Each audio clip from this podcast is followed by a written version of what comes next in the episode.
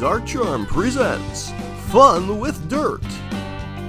Starring Danny Atwell, Justin Gregory, Miguel Pedroza, Robert Hunter, and Mac McCluskey as the gatekeeper. Jay Gregory and Harry Osgood had been wrestling fans all their lives. The opportunity to actually meet a wrestler, however, had not been something the boys had ever done, until now. Sadly, the wrestler was a corpse. The wrestler formerly known as the Gruesome Goober waved the two Undertakers over. Hey, come here. I, want I swear I won't bite. it's, it's not a script.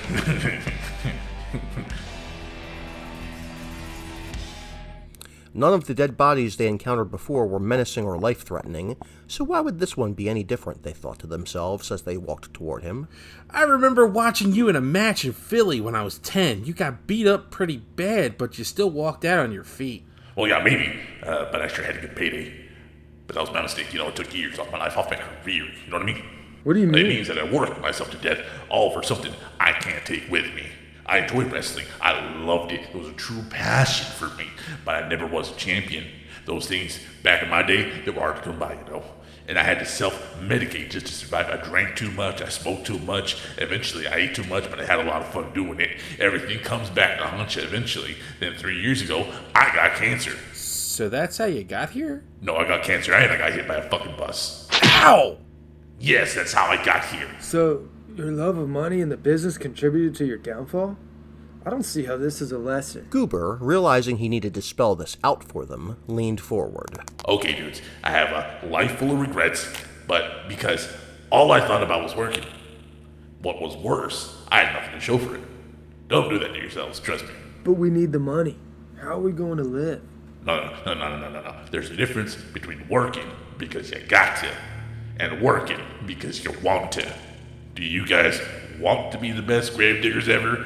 The two looked at each other and shook their heads. No. Or do you want to be screenplay writers and take over Hollywood? He saw an immediate change from them. Well, then there it is. That should be your drive. So here's what I'm going to do I'm going to let you uh, get this last bit of measurements in. Then I want you two to go the fuck home. Do something with your life other than work and sleep and fuck.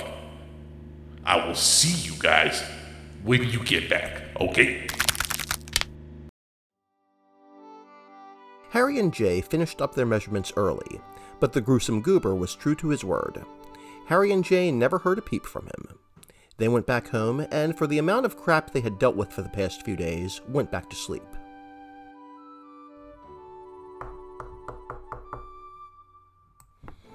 Later on that day, there was a knock at Jay's door. Jay stumbled out of bed and walked to the door and looked out the peephole. He unlocked the door to see his girlfriend Vicky standing behind it. Hey, Ricky. Vicky smiled at him and leaned in for a kiss, but noticed that Jay was in a dour mood, so she stopped. Oh, are you okay? Jay closed his eyes as he let Vicky come into the apartment. Been a rough couple of days. Not good ones at all. Vicky sat down on the couch. She motioned him to join her. I can see that. What happened? Jay sat next to her. At first, he didn't have the words in his throat to tell her, but finally they were dislodged from his brain. You you remember Clarence Darby, right? That. Oh, that older black dude that you and Harry hung out with? Yep. Same guy. Well, yesterday morning, he died while sweeping up with old man McGee in the morgue. What what happened to him? Doctors say he had a heart attack. For all the times he pranked me and Harry there, I never thought he would go this way. I guess his heart gave out on him while sweeping. Oh. So, I'm gonna take it that you want to cancel the plans we made? Jay looked at the floor. He didn't remember the plans he made, but he was in no mood to do anything at the moment. Uh, I think I'll sit this one out, Vicky. She kissed him on the cheek and laid her head on his shoulder. Then I will too. Netflix and chill? Netflix and chill.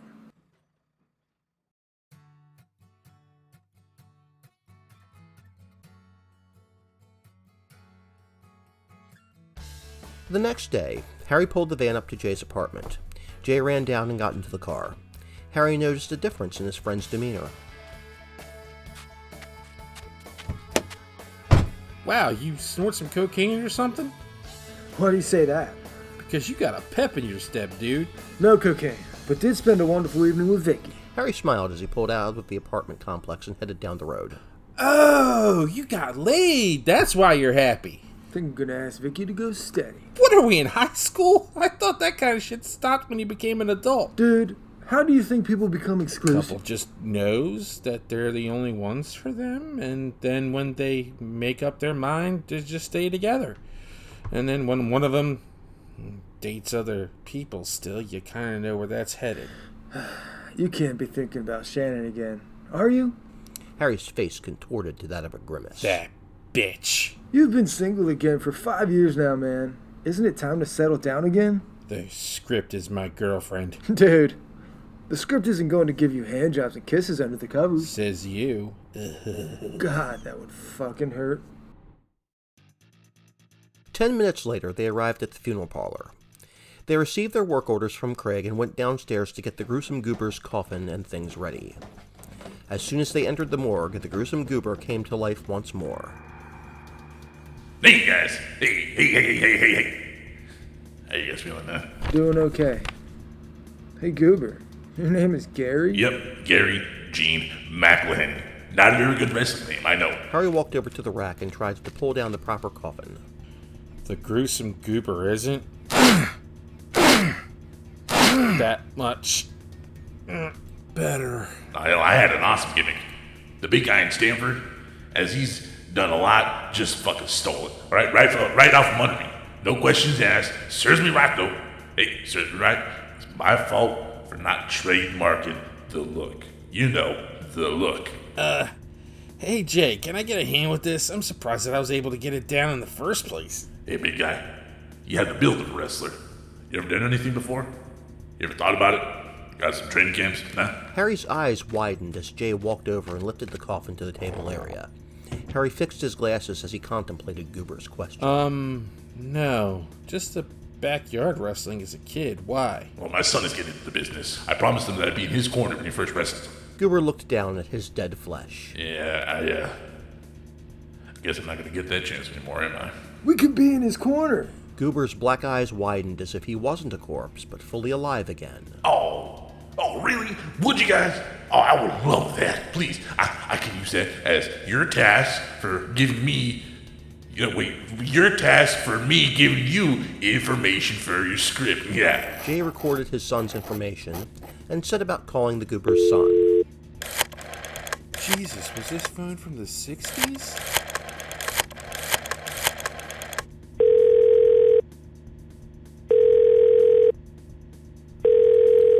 He didn't get an answer. Harry shook his head as he abruptly hung up on him. Nuh-uh, this has to be done in person. Do you know where he lives? Uh, nope, but I do.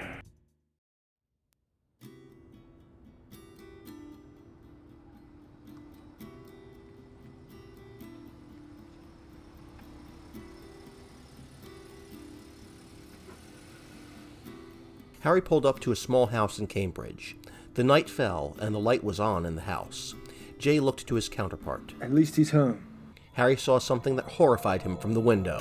Oh no. What? Jesus Christ, Jay, look! Jay finally looked at what Harry was scared about. There was a silhouette of a man hanging from the ceiling. Harry barreled down the pathway to the front door and slammed into it, breaking it off the hinges. Jay marveled at his friend's power, but was horrified to watch the goober's son dangling from a beam from the ceiling around his neck with an orange extension cord. Harry lifted him up. Oh no, you don't! Goober's son gagged, but was still alive as Jay got the cord released from its holdings and allowed Harry to bring him down. Goober's son coughed hysterically as tears ran down his cheeks. No, you sons of bitches!